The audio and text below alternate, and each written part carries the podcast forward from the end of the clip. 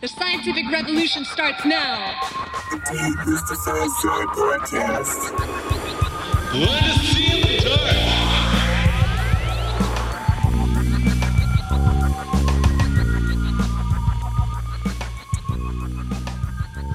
Today, we have a conversation with solar physicist Valentina Zharkova, and our conversation is, for the most part, about the effect of the sun on climate change. We've talked about climate change a lot on this podcast already. We've presented people who are like, it's definitely happening. We've presented people who are like, I don't know if this is something that we need to be worried about immediately. And uh, Dr. Zharkova actually falls kind of somewhere in the middle because she's like, climate change is happening. Uh, it's probably happening in the direction of it getting colder rather than hotter.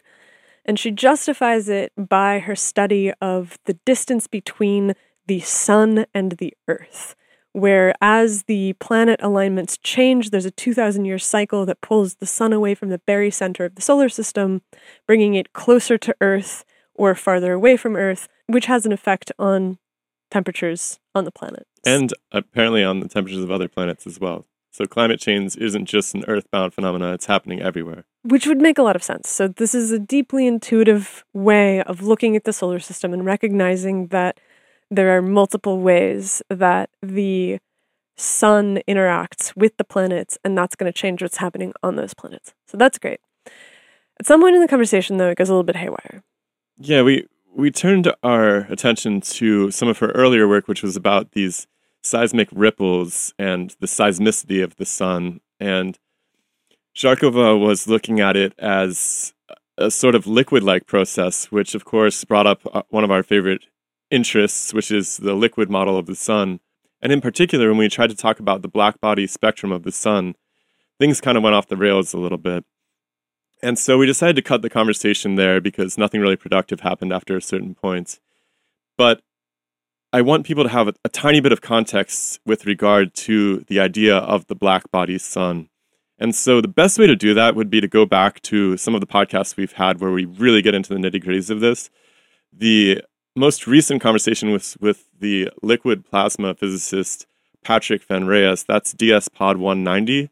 Before that, we talked with Dr. Alexander Unzicker. That was podcast 163, where he lays out essentially a liquid model of the sun that goes back to the work of Dr. Pierre Marie Robitaille. Dr. Robitaille has his own channel dedicated to all the details of this called Sky Scholar here on YouTube, which you can go and check out. And we also made this short little video to summarize the basic principles. And we also have four conversations with Pierre Marie on the show from back when we were puppets. So it's like early in the days. I don't know the episode numbers, but if you go back far enough, you'll find them. But if you want to understand going into this why it's such an emotionally fraught subject, you basically need to understand one thing. When you look at the light that's emitted from a gas in a laboratory, you see these nice little bands of light emitted discrete frequencies. This is just an empirical fact. When you heat up a solid or a liquid, you see this very beautiful rainbow of light, all these different frequencies, and they have a particular shape to the power, the intensity of the light from each one of those frequencies. That shape is called black body radiation. And in fact, the radiation that we see coming from the surface of the sun, the photosphere, is very, very close to a perfect black body. Of course, there's the atmosphere, which has gas absorption lines and so forth as well, the, the corona area. And so, the treatment of the sun as a gaseous plasma, in fact, counts in astrophysics as the one example in the universe where gases are able to generate this spectrum, even though we can't do that on Earth. And as a result of that, cosmologists are able to say that the gaseous plasma at the beginning of the universe gives the black body spectrum of the cosmic microwave background. And so the cosmic microwave background is proof of this Big Bang business. So you can see that it's at the heart of so much of astrophysics, so much of cosmology, and it's a really, really interesting contradictory piece of evidence. That's why I think the conversation heated up to the point that we actually kind of had to shut things down. But hopefully, we will have Dr. Zharkova back to talk in greater detail about the continuous spectrum and the black body spectrum because there's clearly a lot still left to discuss, and we're trying to work out the context of what that conversation would look like by email right now. And so, for now, enjoy the conversation about solar barycenter shifts and climate change. And we'll come back next time and talk about black body radiation on the sun. Good morning to you while it is good afternoon in England. Uh, uh. Well, yes, you must forgive me. I'm uh, I'm just uh, just waking up. This is very early for us. We have to get up at six to, to make this happen. this is why I said good morning to you. yeah. yeah, so we've we've had a number of conversations. We're we're starting to investigate climate. We've talked to, you know, Richard Lindzen, Gavin Schmidt, uh, who who was Near this? Ri- Nir Shaviv. Who is- Catherine Richardson. Catherine Richardson. That's what I was thinking of. We we recorded with her last week. We haven't released that conversation yet, but it's very very interesting to me how very different everybody's perspective on the data is. Let's put it that way. The way that people interpret the data, and actually, I think that's really exciting because my favorite part of science is that interpretive level where you look at all of the data on the table and you try to piece together, string together what's happening, fill in all of the missing pieces of the movie, and explain it, really, give the cause of the effect. And so I'm really excited to add your perspective because I know that you are considering our star and how that affects life here on Earth, particularly climate. And that's something we haven't really cracked open much since we first met with, I believe it was the director of the NASA heliophysics program, Nikki Fox. Nikki Fox, and then Laika. Madhulika Guhathakurta. Is she the director or is she? Uh, Uh, uh, Lika runs the Living with a Star initiative, and then uh, Nikki Fox is the director of the Parker Solar Probe program. Okay. But uh, said that NASA was going to start holding symposiums to consider how the sun was affecting Earth, uh, as in so much as climate, uh, also in so much as seismicity, which is really interesting, um, storm formation, things like this. And so we're going to have her back on the show in the next month or two and try to see where they're at with that. I know they were going to have a big symposium. I believe it was over the summer. Could have been last year. This has been a while. So, anyways, it's a really, really, really exciting topic to us. And I guess it'd be a great place to begin by understanding what brought you into this topic. What's your own personal story to to studying climate and studying the sun? Like, how did you get to that? Well, I got to the studying the sun after the university because I graduated from applied mathematics, and part of our applied mathematics was astronomy and physics. So I started investigating the sun and did my PhD in astrophysics in main astronomical observatory in Ukraine in Kiev. So this was my um, main topic. I did PhD in radiative transfer, which is very important mathematical topic and explain emission on of filament um, filamentary prominences in the sun. So most of my life, I basically was investigating uh, emission and uh, energetic particles on the sun. So I do a lot of plasma physics related to solar plasma, uh, particle acceleration, particle precipitation, emission, hard X-ray, soft X-ray, um, UV emission, um, optical emission related to flares. And uh, I also discovered and we explained how the sunquakes are produced. Similar like we have earthquake, we have on the sun sunquakes, and we discovered them in 1998. It was big news in all channels in all five continents. And since then, so this is my main topic was investigation of solar activity, but mainly through the particular event, active regions or solar flares or filaments.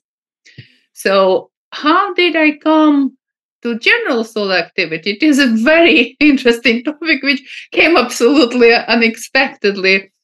When I got my lectureship at the university, I got uh, one grant was on plasma physics investigate what I normally investigate uh, energetic particles and their emission, on which I wrote a couple of books and uh, many papers.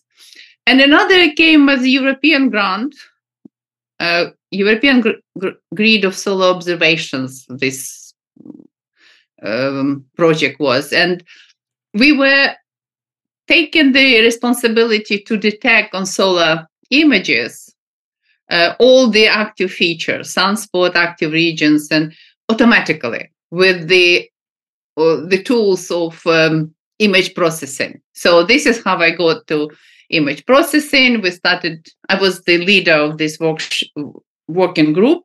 So we developed very nice automated tools. We published a book explaining how we done it. You can find it on the website, published in 2007. Where where was this at, by the way? Huh? Where where was this all taking place? It was taken uh, in the United Kingdom, University of Bradford. uh, At that time, I was working, and uh, you can find on my personal webpage, solargsm.com. I, listed all the books which I edited and contributed. So one of the book called Astrophysical Artificial Intelligence in Astrophysical Images or something like that. So this what we done. So we processed for the whole solar cycles a number of sunspots.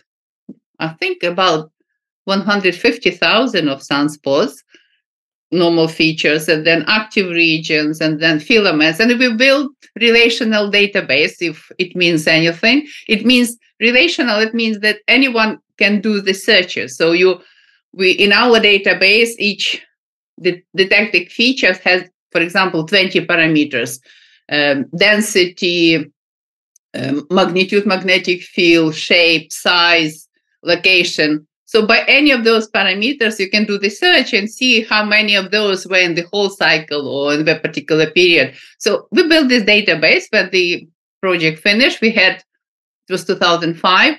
We had this beautiful database which was published and the grant was finished.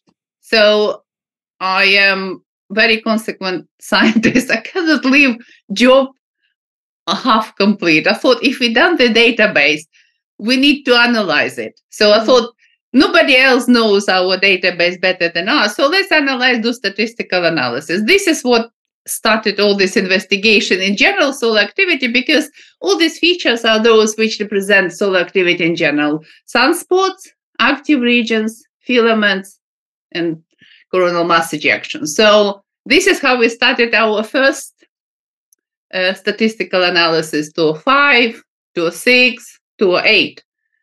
What we were planning to do, we planned to do the spec the solar activity index produced by software. So we thought we are so smart, we can produce solar activity index, average sunspot number by making a program.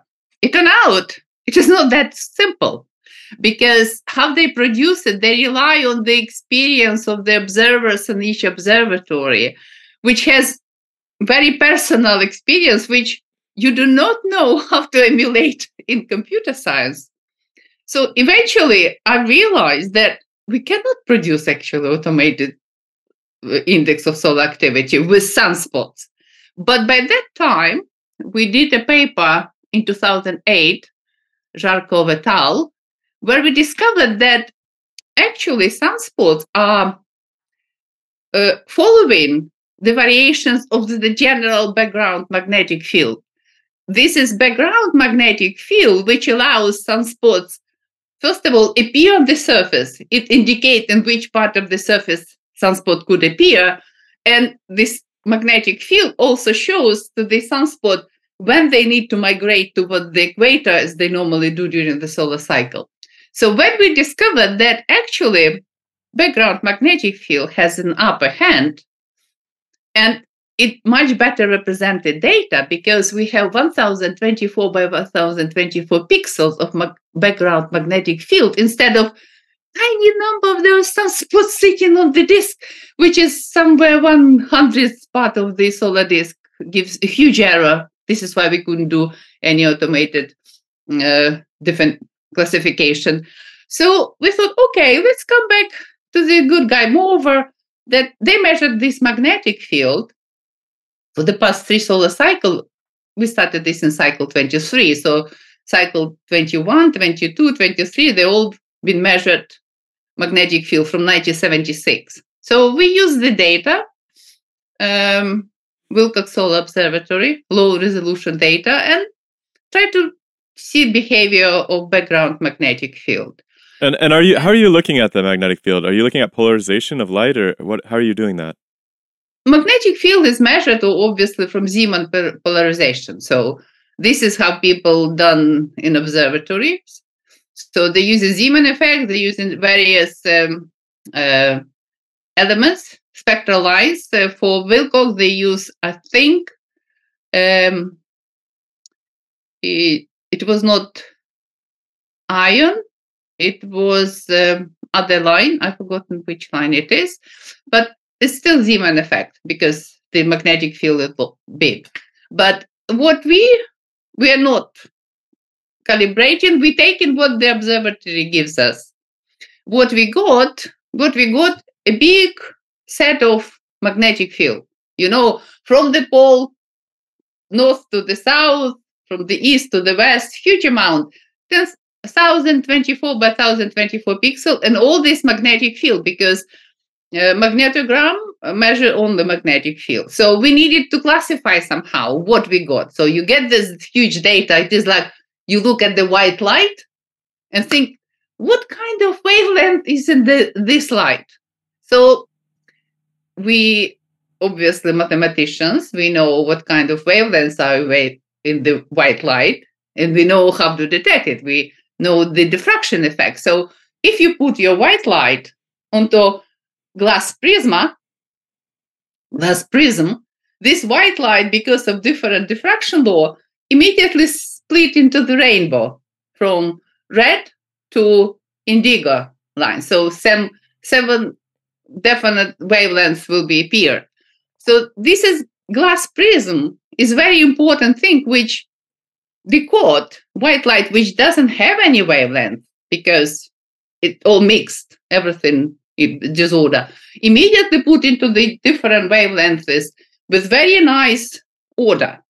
So we wanted to find similar thing which works for magnetic field. And we discovered that the best thing is to do this is principal component analysis. It allows you to detect to separate from the vast majority of data separate separate threads or separate events or separate waves, similar like Prism does to wavelengths of the white light.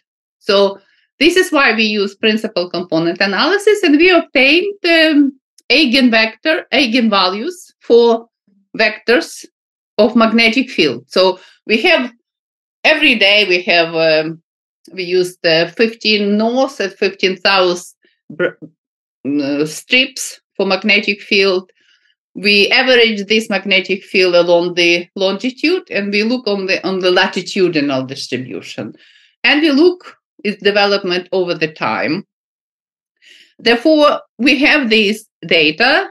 We managed to discover uh, eigenvalue and eigenvectors, which shown us that they came in pairs. So these magnetic waves which we managed to separate from the total summation of magnetic waves in the magnetograms in the data raw, raw data we managed to separate actually quite a number of waves more than the 30 different but the most prominent were the first um, eight eigenvectors and the first, they came in pairs what was surprise no one knew that no one suspected but these eigenvectors, magnetic waves which sun generates, came in pairs. The biggest pair, we call them principal components, they have um, covered by variance.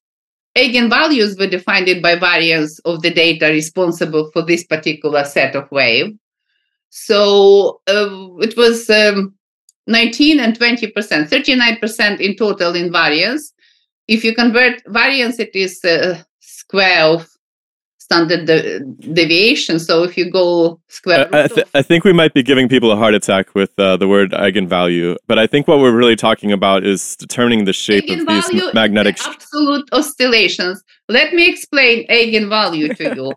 if you look, if you but, look in the Google, you look at Tacoma Bridge. Tacoma Bridge Galloping Gertie. was destroyed by the wind.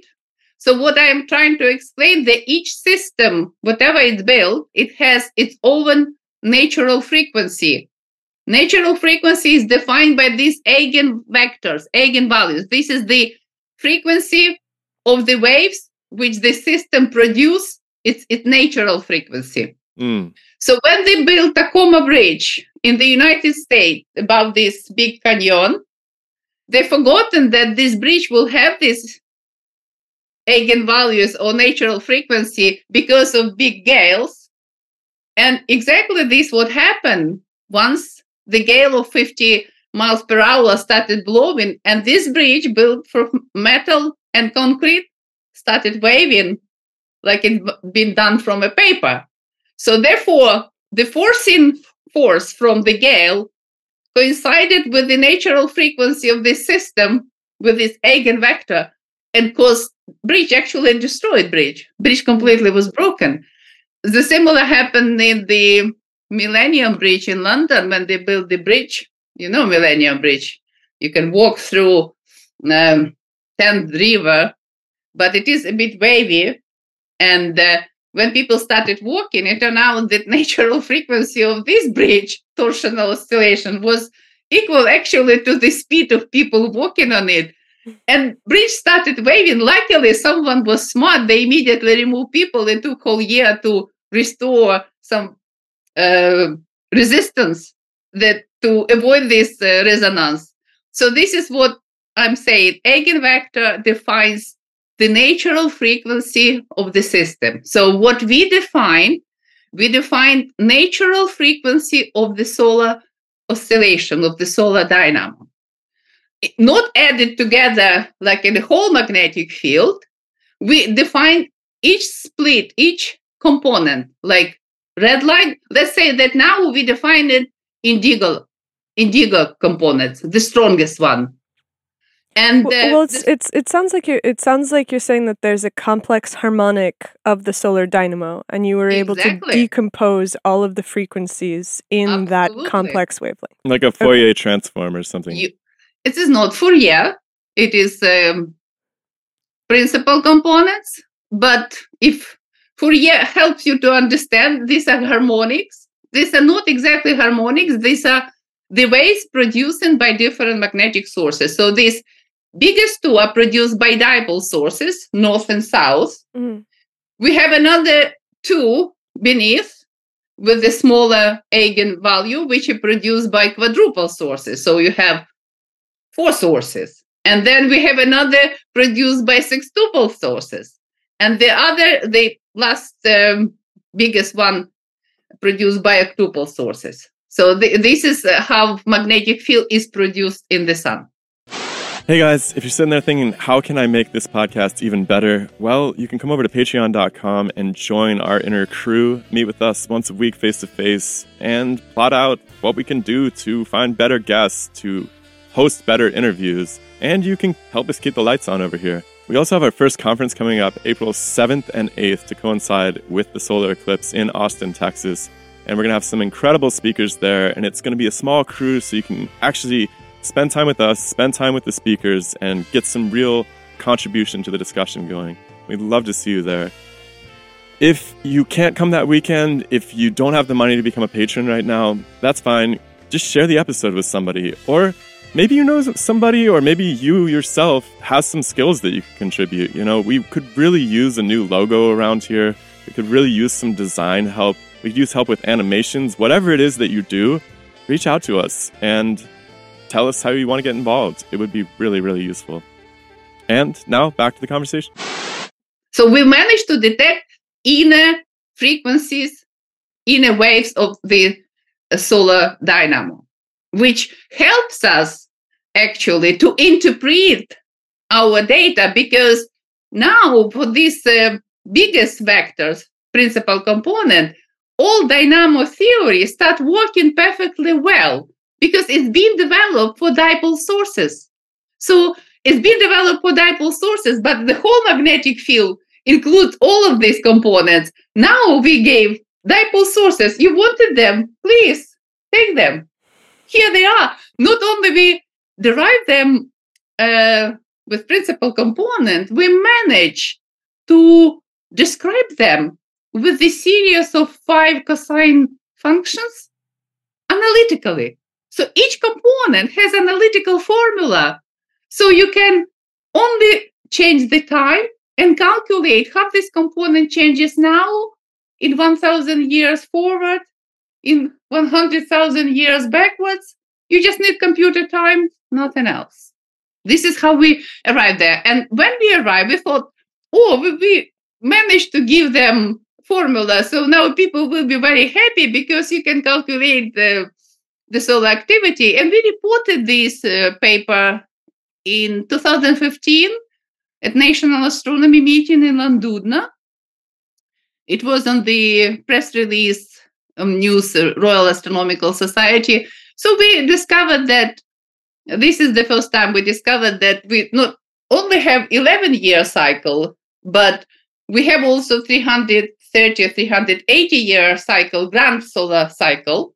And we were about to enter to grand solar minimum. This is what we reported in Llandudno.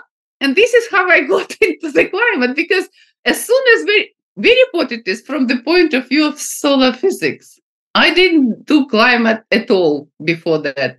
Before 215, I did pure solar physics or pattern recognition or artificial intelligence.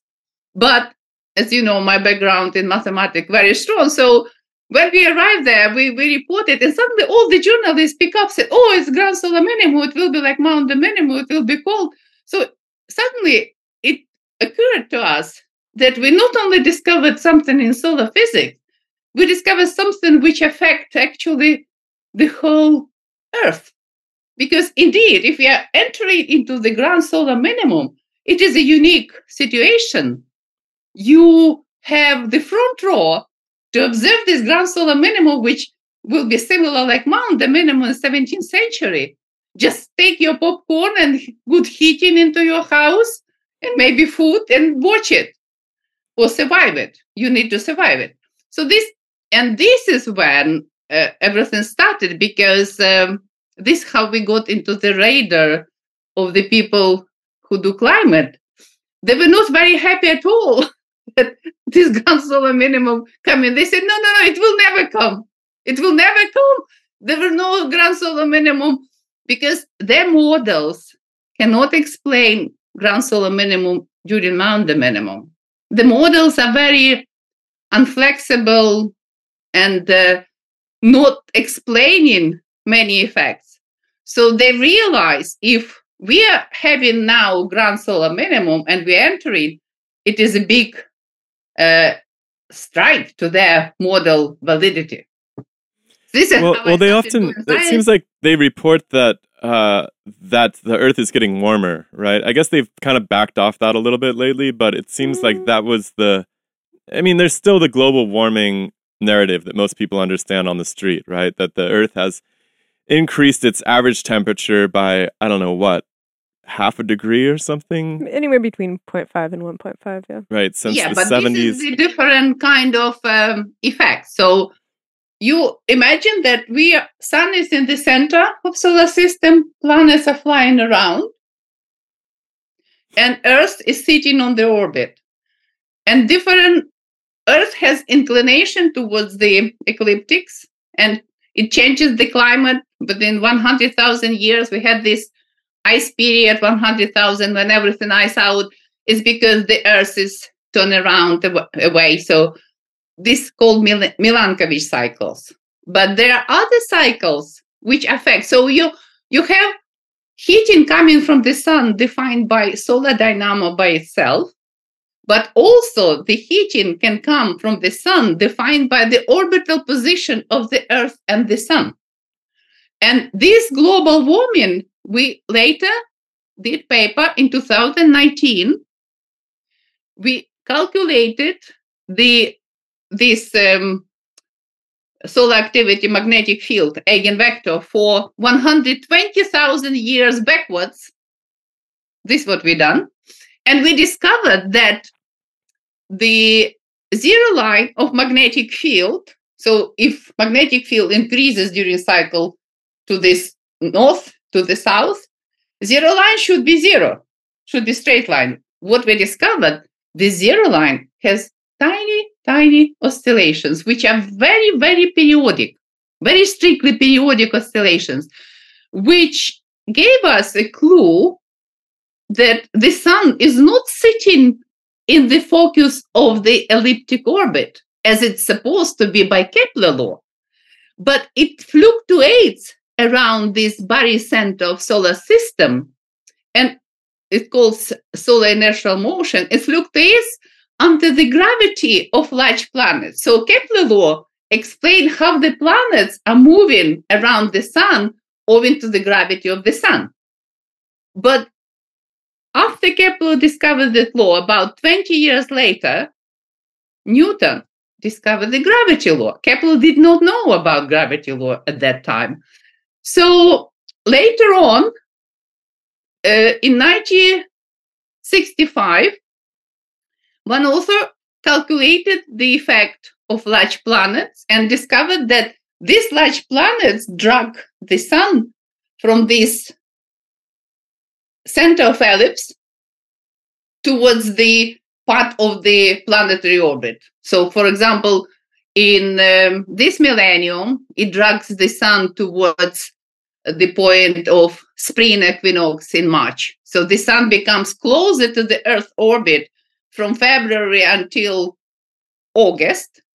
And with every year become closer and closer. This period when become closer is about 1,000 years. So it started moving towards this point uh, at the end of uh, Maunder Minimum. This is when maximum last maximum was, and it moving now closer to the planet Earth and other planets. This why it is temperature is increasing, especially it increases in March and July and not in the winter month because the sun is closer to us. And the, it will be increasing until 2600 years. This will be another thousand years, it increasing from 1600 to 26. And then after 26, it start moving back again, decreasing to the level like it was in, during Maunder Minimum. This is so-called Hallstatt cycle. It was well-known cycle. They never linked to the nature. They measured this cycle from the um, abundance of uh, carbon 14 and beryllium 10 isotopes in the biomass of the earth and they discovered they have uh, every 2300 2200 years they have variation of uh, increase of this biomass so radiation from sun become uh, bigger and then decrease of it. So suddenly now we uh, in that paper we suggested that probably because the sun moved closer to the earth then its radiation doesn't matter on which stage of solar dynamo it is its radiation puts more because the distance between earth and sun decreases right because it moved from the focus it become closer to the earth this is why we have this global heating but Can I can I ask you really quickly? Is the is this is the barycenter drift primarily due to the giant planets? yes it is uh, from jupiter saturn um And- and Their and their neptune their orbits. How long are their orbits? Do you know off the top of your head? Very long, right? they're long orbits, and this is why they induce this um, wobbling for about 2,100, 2,200 for the sun. So the sun is wobbling around the barycenter of about two millennia. Is that And but the, is that because it needs to, we calculated uh, this um, uh, oscillation to 120,000 years ago, and we discovered that the Earth had this fluctuation 62 or something to 120,000 years before. So definitely, the Earth can easily survive this increase of the temperature. hold, hold on though hold on times- hold on hold on hold on. I still don't understand how. Can you tell me the the length of the orbit of Jupiter, the period of, of Jupiter? Does I anybody don't know, know? the length of it. I- I, I- think the I can look it up. It's not it's not like a million. It's not hundreds of thousands of years though, right? uh, from uh, Jupiter from people who did uh, celestial mechanics. I'm not celestial mechanics. I'm Uh, just- what- I'm what's, your, just- what's, your, what's your question here? was Yeah, my- Kuznetsova Perminov. we use their simulations. If Like, I'm trying to understand how interview them. how a short period, like relatively short It's about period. 12 years. Okay, it's about- as well. I'm, I'm have sh- periods 176, 176 and 360 years. They have these periods and been known from 1965 until now. It will well recorded. The inertial motion of the star is at the bottom. How astrophysicists look for exoplanets. They look for the star which has wobbling luminosity. yeah, I As soon as understand. they I understand the that. has lo- wobbling luminosity. They know that the star should have a planetary system. Yeah, I totally understand. I'm just trying to. System, I'm trying to understand. Must have similar like Earth planet. Planet. I'm trying to understand how a short periods can sum to large periods. Do we need to have like this alignment, this syzygy between the different gas Yes, giants? They have different alignments because the interference between different planets. They stand in different positions, and this is why this guy calculated all the celestial mechanics. You look, uh, Perminov and Kuznetsov. I cited them in our paper, uh, in uh, my book as well. So you you can see how they calculate. I am not celestial mechanics person. I use what people do specialists, but definitely these um, uh, the gravitational force from the planets move the sun because the sun distance why i know this i'm not calculating anything i take sun earth distances from official ephemeris of nasa from jpl and from solar Medo- uh, paris Meudon Ob- observatory they have sites. I compared them they exactly to seven digits the same. So i use them and i calculated these distances and i proven these distances do change. So those people who claim that the distances do not change they did not do the homework because the ephemeris are officially available. Anyone can download them and anyone can see that the distances change. In my book chapter which you can find in the publication in solargsm.com. You can see the uh, appendices, which plot variations of distances and corresponding variations of solar irradiance. It makes Okay. sense from first principles that they should change. Like you said, that's how we detect these exoplanets in some cases and so forth. Of course, they should change just by basic Newtonian mechanics. I guess I was just trying to unpack how it is that you get these larger cycles out of these But smaller they cycles. did not. Well, when you we have- publish, Oh, well, only- hold on. You you have you have compound cycles here, right? Because you have multiple planets that are large and aligning. And as you align more and more of them on one side of the sun, that period is not the same period as the orbital period of a single planet. And so you basically have you know, an 11 year cycle for Jupiter, but then the cycle for Jupiter and Saturn conjunction is like 800 years for their maximal conjunction. Because Saturn's is like 30 years or something. I well, it's an oscillatory system, and they're not timed to one another, and so it's like the same way. It's like when you're sitting on the uh, when you're sitting at the stoplight and you've got your turn signal going, and it like periodically syncs up with the music that's playing, but then it comes back out of phase. It's the same sort of thing, like Mhm. except on a planetary scale, and so it takes much longer. Got and it. I just wanted to unpack was that for and people who are listening. The period was. Uh, what was the period of these oscillations? Twenty six hundred years. no. The period is 2100, 2300 years. Okay. It's a Hals- Hallstatt period. H A L L S T A T T. Hallstatt. Hallstatt. Uh, period. It's been recorded and reported for yeah yeah for we're we're we're this this is not this is not an argument this is us just trying to like te- to just lay out the various mechanics hallstatt has come up before because do you know about the hallstatt plateau in radiocarbon dating Pardon?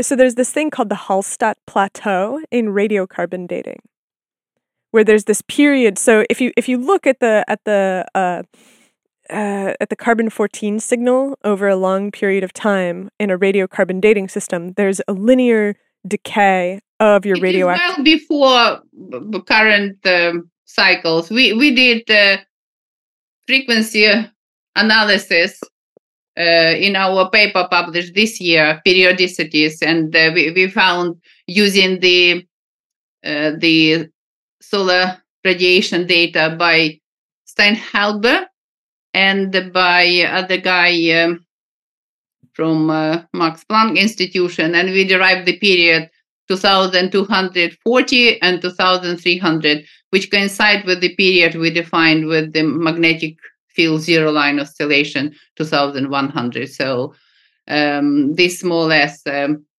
coincide with what people observe from this uh, particular um, uh, abundances of carbon 14 and carbon beryllium 10. Well, because there's like there's a weird flat period in that in that is in- graph. in million years, not in thousand years. We're speaking about smaller period. It is we need to move on somewhere where, where it's not in our period. So I'm not speaking about million years. I'm speaking about a few thousand years. Maximum Holocene, it is twelve thousand years. This is what we considered. And we So don't have plateau in twelve thousand years. So this is crazy. So uh, the Hallstatt Plateau is that radiocarbon dates of 2,400 years ago will always calibrate to about 800 BC, no matter the measurement precision. There's this like there's there's supposed to be a linear relationship between, and this is you you mentioned Hallstatt. I'm not measuring what they do s- in I'm not. I'm not. I'm not. radiation. sa- I'm not saying you do. me, I'm not I saying you do. calculated the frequencies from their measurements.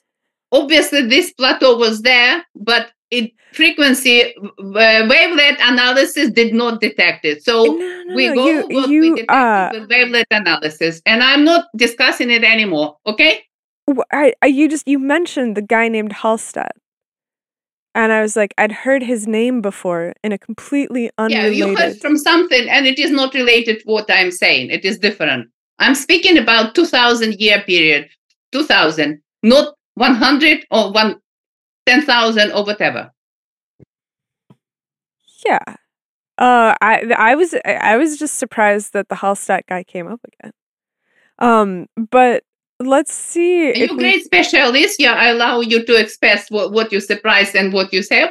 I did not look at the particular plateau and I'm not interested in it. I was only interested to link variations of the uh, the solar irradiance with the variations of magnetic field. And I found this correlation that this is approximately 2000 years, 2100, 2300, which explains why it is happening. And it is, can be happening only because the sun moves from the center or body center of the solar system towards the uh, planetary orbit.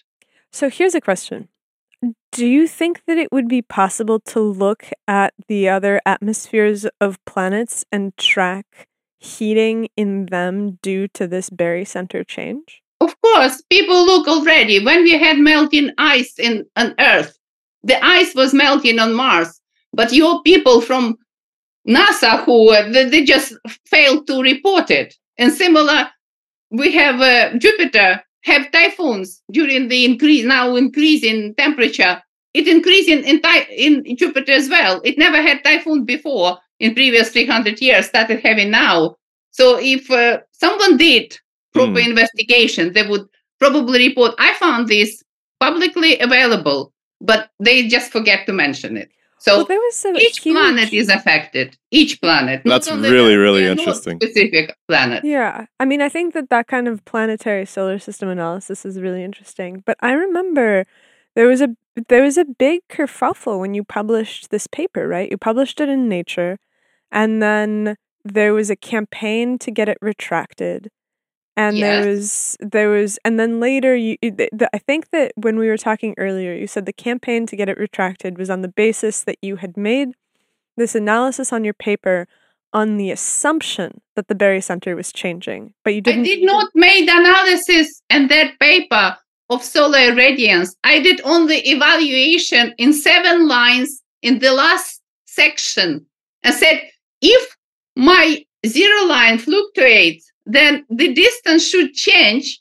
And I look how it should change from solar inertial motion. They say it should change to about the whole solar radius, solar diameter. So your your sun can move at the distance of solar diameter from the ellipse. So I evaluated, let it move on solar diameter to the south and let it move to the solar diameter to the north. This is it, nothing else at that time, because I didn't have time to look at the ephemeris and I didn't realize it will be so critical for them.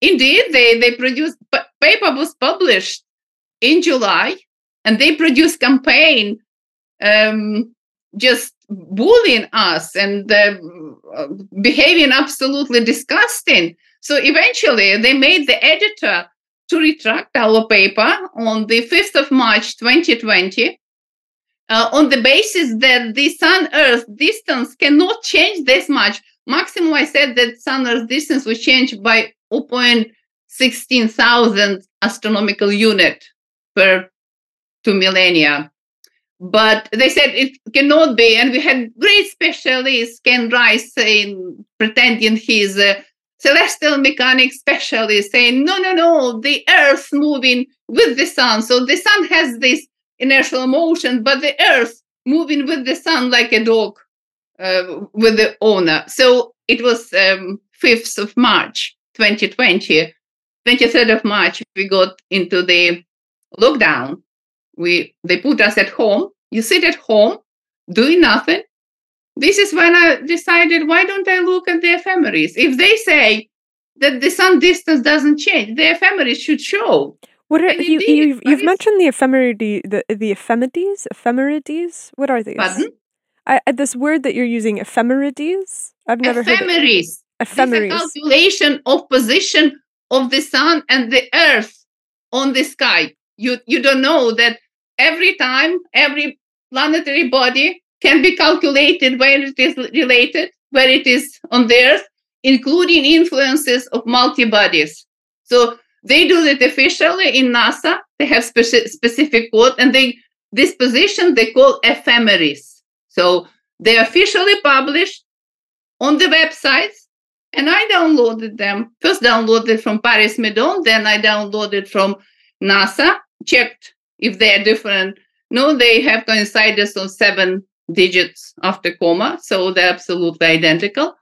And this is what started building uh, distances from 600, then 1100, then 1600, then 1700, 2020, and 2600. So this for six, seven years, I downloaded distances between Sun and Earth, and I proven in plots this, these distances indeed change from with uh, 0.016,000 astronomical unit within 2000 years. So I was, my guess was absolutely correct. After that, I wrote to the editor of the Nature demanding that they withdraw uh, the retraction of our paper and send us apologies. He refused.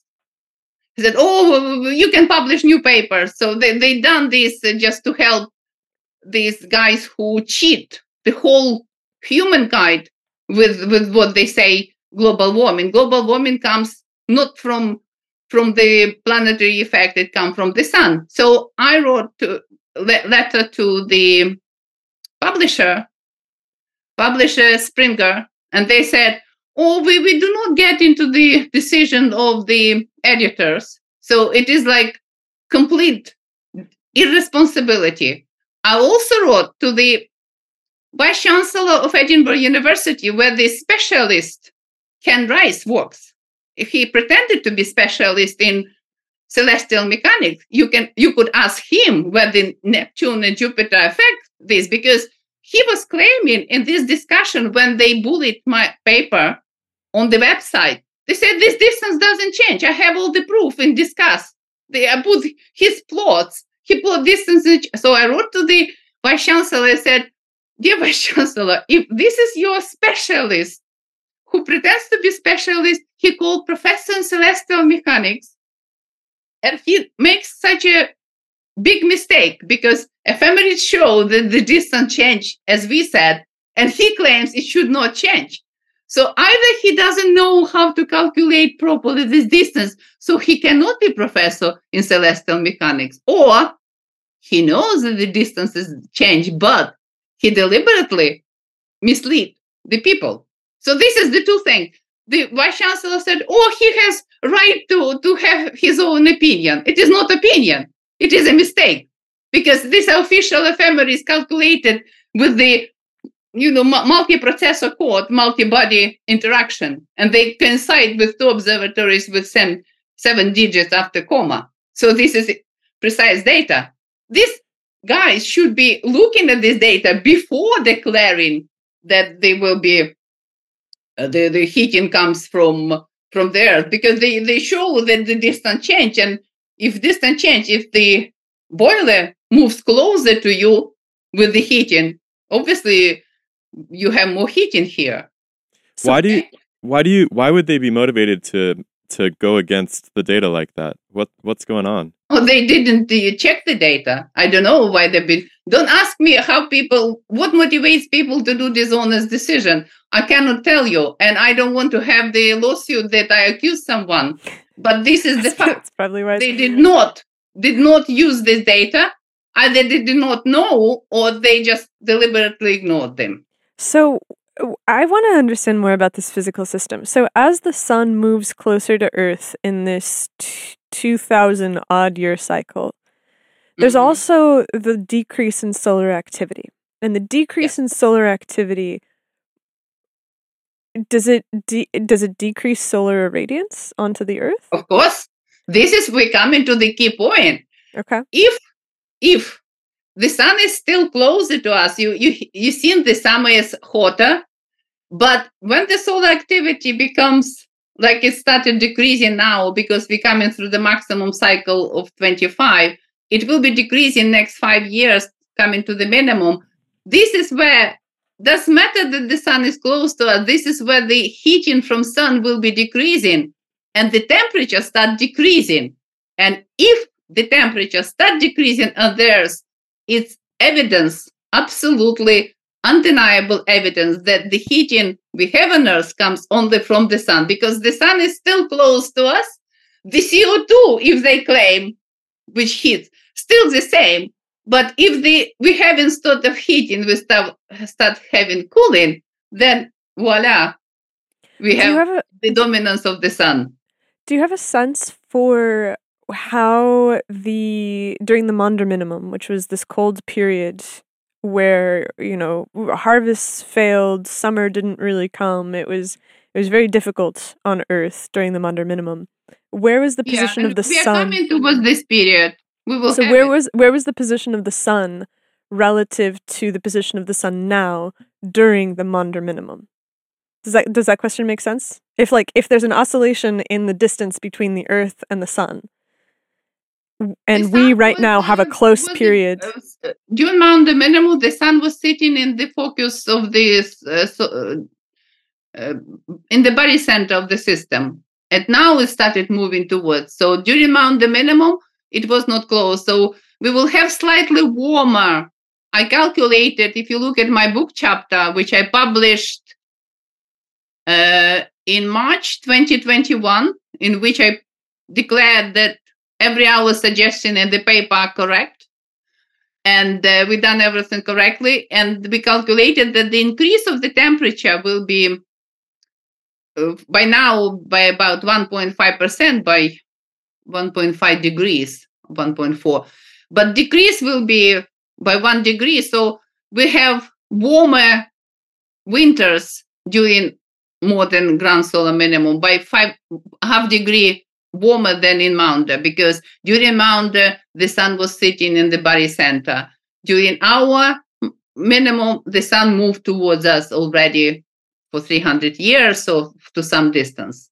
So we will be slightly warmer, and our grand solar minimum will be lasting only for three cycles, not like in Maunder six cycles. So we have a little bit easier life, but you need to survive these 10, 15 years when it will be very cold. So, So we still need to survive. Okay, so and then if we think about uh, the motion of the sun away from the barycenter, right? So you're saying that right now the sun is in the barycenter, it has moved towards Earth, and so it's closer in these spring months. But is there a time period where it is it moves the opposite direction from the barycenter? So the yeah, s- it is in the 2000 in after 2600 it start moving opposite direction and start moving back to the position like it was during Maunder minimum. but you say that it's at the Bar- does it ever get farther away than the barycenter? I think there's only two points they can occupy. It They is- can occupy, it is right? It can from either the be body center. it can either be in this in the center of the sun or outside of the sun. Those are the only two positions. Yeah, it doesn't matter whether it goes uh, further to, to the north. The for definitely it will be until 2600 it moves towards the spring equinox position of the earth so we will be hitting more and more uh, sun but interrupted by a few grand solar minimum so one grand solar minimum come in 2020 2053 in another 330 years it will be another grand solar minimal with within uh, um, 200 um, 2375 to 200 415 will be another second grand solar minimal. When sun will be closer and the temperature will be reduced but will be reduced um, uh, will be higher than even in this grand solar minimum for another half degree. So and then will be 2600 and after 2600 the sun start moving back to the barycenter to the, the temperature start decreasing. So this is what what it was to expect. I guess the question that I have is in relation to glaciations, where the Milankovitch cycle is the cycle that is generally used to model, to give cause for glaciations, right? what? What Uh, cycle? The Milankovitch cycle? Milankovitch cycles there's not one there are four of them. So the this is not Milankovitch he did not mention this is another cycle Yeah, no, no. I'm saying that uh, glaciations, ice ages, are attributed to the Milankovitch cycles. Yeah, but these are not Milankovitch. This is a different, this is Hallstatt cycle, and this is not related to the inclination of the Earth towards the ecliptics or its position towards the uh, central solar system or to some other. These uh, Milankovitch cycles, they have periods from 15,000 to 100,000 years through 43,000. We mentioned in our paper, which was retracted and which actually is most um, viewable paper whatever published is has 15,000 views already and it keep increasing with every day because obviously people realize if they retracted it it's a very worthy paper and uh, so this is what um, uh, this is what, what what will be happening. So this is a different cycle which much shorter to millennia period. But it's probably more important for us for living on earth because it defines our usual oscillations. And to remind you that if you take 2000 years from now to get global warming in 50 500 600 during roman empire when romans were in great britain. In scotland they had roman buses when the uh, stone was hit by sun and they grew grapes in scotland. So we have grape yards in scotland grown by romans. So it means that nearly 2000 years ago it was very hot in great britain. So it was this global warming of this Hallstatt cycle to which we're approaching from now to 2600 so if 500 600 in romans was hot so 2500 2600 this is what we will have what romans had before. And then it start moving back like it moved to the Maunder minimum start cold again. So the only thing for us we live maximum 100 years. For us it's huge huge time. But from the point of view of planet 2000 years it's a moment instant. So this is what is happening. DemystifySci is hosting our very first conference. It is happening April 7th and 8th, 2024, in Austin, Texas, to coincide with the total solar eclipse that is passing through the area. Tickets are already on sale down in the description. If you go to the Eventbrite page, you will see a full list of the guests that we are going to have. It's going to include Pierre Marie Robitaille, Ogi Ogas, David Ian Howe, uh, Albert Nerenberg, John White from the Craig and Ford YouTube channel, maybe Steve Crothers. He's making noises about coming.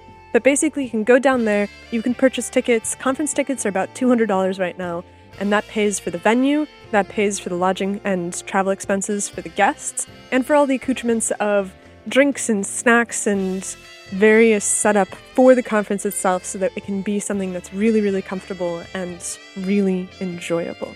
If you cannot afford $200 plus travel to Austin, that is fine. Right now, we have $10 live stream tickets on sale. And if you buy them now, what you do is you directly help us put all of that money towards making the conference bigger, better, and more successful. So go to the Eventbrite link in the description and linked up here right now. And hopefully, we will see you in Austin, Texas in 2024. Should we talk about solar physics some? Do you think that we've covered the cli- the climate stuff to depth, or what do you think? Yeah, I'm really interested in your work on the helioseismicity, and I'm curious what you learned from that, and maybe you can talk about it a bit. Oh, we now got contract with writing a book for Cambridge University Press, explaining how the sun quakes are occurring and how we observe them. So very soon you will have the whole book explaining it. At the moment, I have number of papers. I don't know a few few tens of something, but very soon we put this in one piece, big piece book, uh, twelve or fifteen chapters. But we will explain this. Oh, I can speak about this, but um, we have much better last uh, five ten years. We've done acceleration of um, particles in solar plasma, which are actually very related to the fusion reaction, which in tokamaks with the trine. So we work with a physicist, and I do simulations uh, with 3D particle in cell, which is top peak on the few universities, Princeton, few Leiden University did, and we did very nice, um, very nice simulation. So they definitely we on track understanding how to handle the fusion reaction.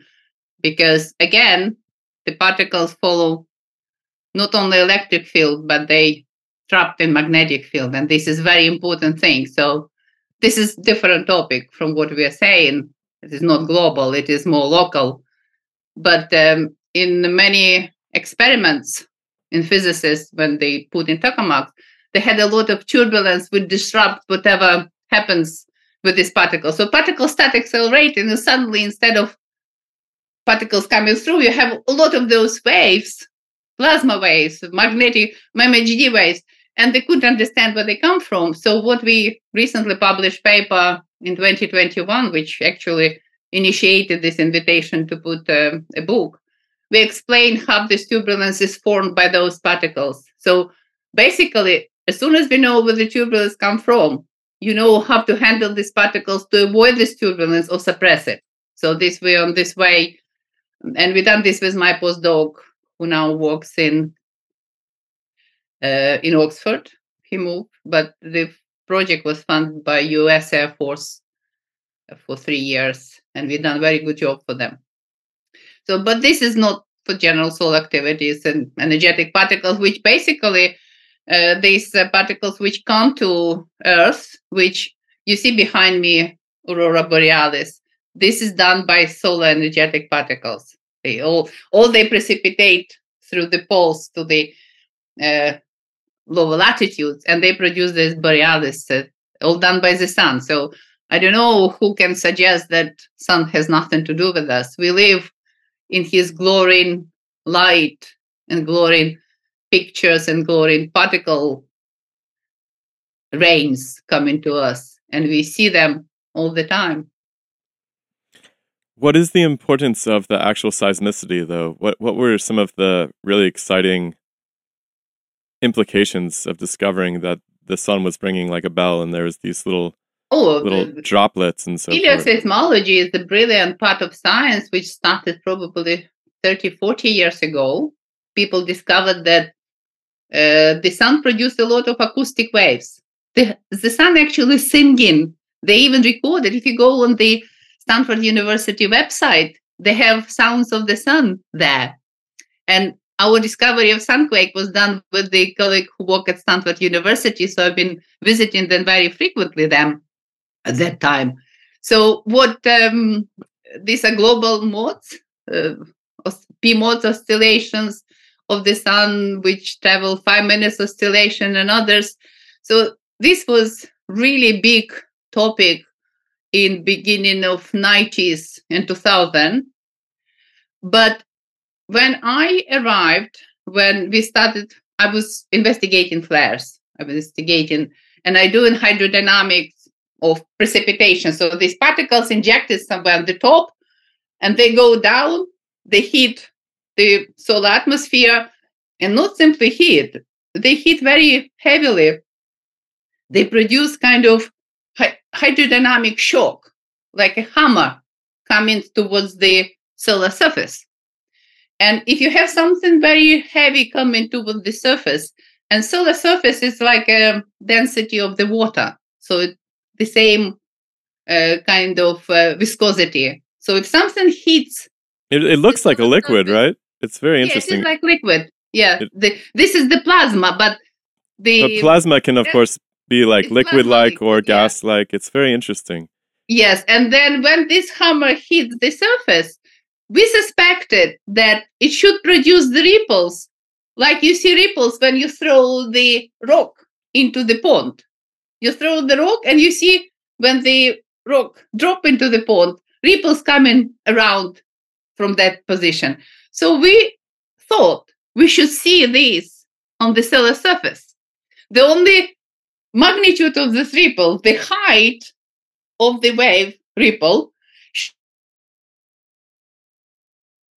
very very high ripple so you imagine how big should be this rock but uh, going down so i did simulations I calculated all the hydrodynamic i calculated the speed of these um, hydrodynamic shocks predicted what kind of ripples we should observe and then we got the new instrument.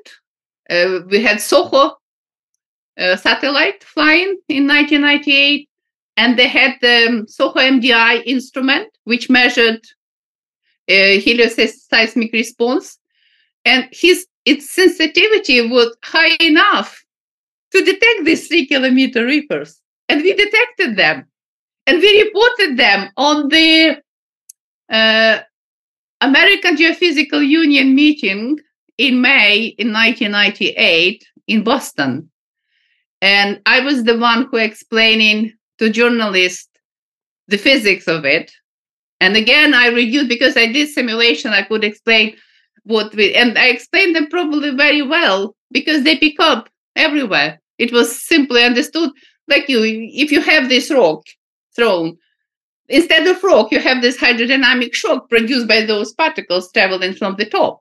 And we had exact calculations. My theory produced the exact calculation which explain the speed of those ripples, the height, and all this stuff. And after that, we discovered about maybe another 200 sunquakes in cycle 23 and cycle 24, and now cycle 25. And this is what we adding now to to the to the book possibly but uh, what what we managed to discover cycle at the end of cycle 24 first time we discovered that ripples had the second bounce. So you you have this um, wave coming down. What ripple is is reflection of inner wave which comes on the surface. So what you thrown the rock the wave came down under the surface but it travels like a round trajectory and then it comes to the surface. When it comes to the surface it still keeps the momentum so it pulls the surface up to the height of three kilometers and then drops back and go again underground and for cycle 24 we got the second bounce. So we found not only first ripple, but the second bounce ripple. We reported in the paper 2021.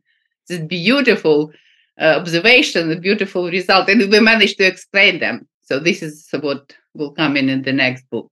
It's interesting that you talk about the surface of the sun because a lot of mainstream astronomers treat the surface as a pseudo surface, right? Like it's just some arbitrary density point at which, you know, that the gas density is sufficient to produce a black body spectrum. But it does seem to interact like a real surface. Like it seems like a wild coincidence that you would have hydrodynamic. It's called the surface of the sun. You this is the surface because when the density of plasma in photosphere is about 10 to 16, it acts like a surface. The above the atmosphere density of chromosphere is uh, 10 to 14, 10 to 10. When you get to 10 to 16, it is looks like a surface, but it's still penetratable. It's still the gas, but it is a gas with the uh, viscosity of uh, water, the density of water. So this but don't how do what what why do you think that it's still a gas if it looks like water, acts like water, smells like water? if it smells like a liquid, sorry, not water, liquid. If it if it acts like a liquid, tastes like a liquid, it behaves like a liquid. Because we see from the spectrum that they have spectral lines confirming this is the gas. So well, we they have spect they have a black body spectrum, from what I understand, which are show the spectra of atoms not molecules of atoms. Well, they have a black body spectrum, right? Molecules. Okay. Oh, there's a black body spectrum at the photosphere, right? And all of the black bodies that we see on Earth are solids or liquids. It is not a spectrum. It is uh, assumption done, and I don't know, in the 18th century or 19th century. Just forget it. We we do real spectral measurements in wavelengths of particular elements, so we know how um, each element behave in the photosphere at specific part of solar physics which investigate the photosphere's properties and the densities and temperatures and variations. So this is why we know for sure it is the gas. But hold on, uh, the photosphere is one of the most perfect black bodies that we've seen, right? Like in terms of its spectroscopy. No, a- forget about this black body. This black body comes from 19th century. We, we live in 20 first century when no one but, but hold on well, it, I it think, does hold on i think let's let's move away from the black body idea and more that it has a continuous spectrum. Sure fine. So from what i understand liquids and condensed matter gives a continuous spectrum but gases give line spectra. And there's a theory that is that is about i think that it's the it's a statistical mechanics theory that uses the Compton equation, Compton scattering inside of the sun to justify how the individual f- photons bounce around for a million years inside of the sun to emerge to give this perfect continuous spectrum from which solar temperatures are derived. And the question is if it if it has the density of liquid, and it has this continuous spectrum which is yes density much deeper than liquid when it go into solar interior and this is why dynamo wave propagate differently than other waves. So you need to learn a little bit about the sun beyond black body because this is the simple um, school presentation. It doesn't work in real science. Just forget about it and stop using it because it is ridiculous. Just well, well, but I, I, this is something that we've really been struggling with because so the the idea of the continuous solar spectrum has bothered me for a while now because it seems like the sun is very very dense and the theory goes that because of its density a gas is able to create a continuous spectrum no, but, continuous spectrum created by different atoms. Even hydrogen atom can create continuous spectrum in Balmer continuum, Lyman continuum, and Paschen continuum. So you need to know a little bit of spectral analysis to understand. It doesn't come from the gas or whatever. It comes from atomic structure. But it can't give a perfect black body like the sun. Oh, there's no black body on the sun. Well, it has the it, it has a, a nearly per- perfect black body forget about it and just don't bring it here because I will not discuss it. It's complete nonsense. Nonsense. Nonsense.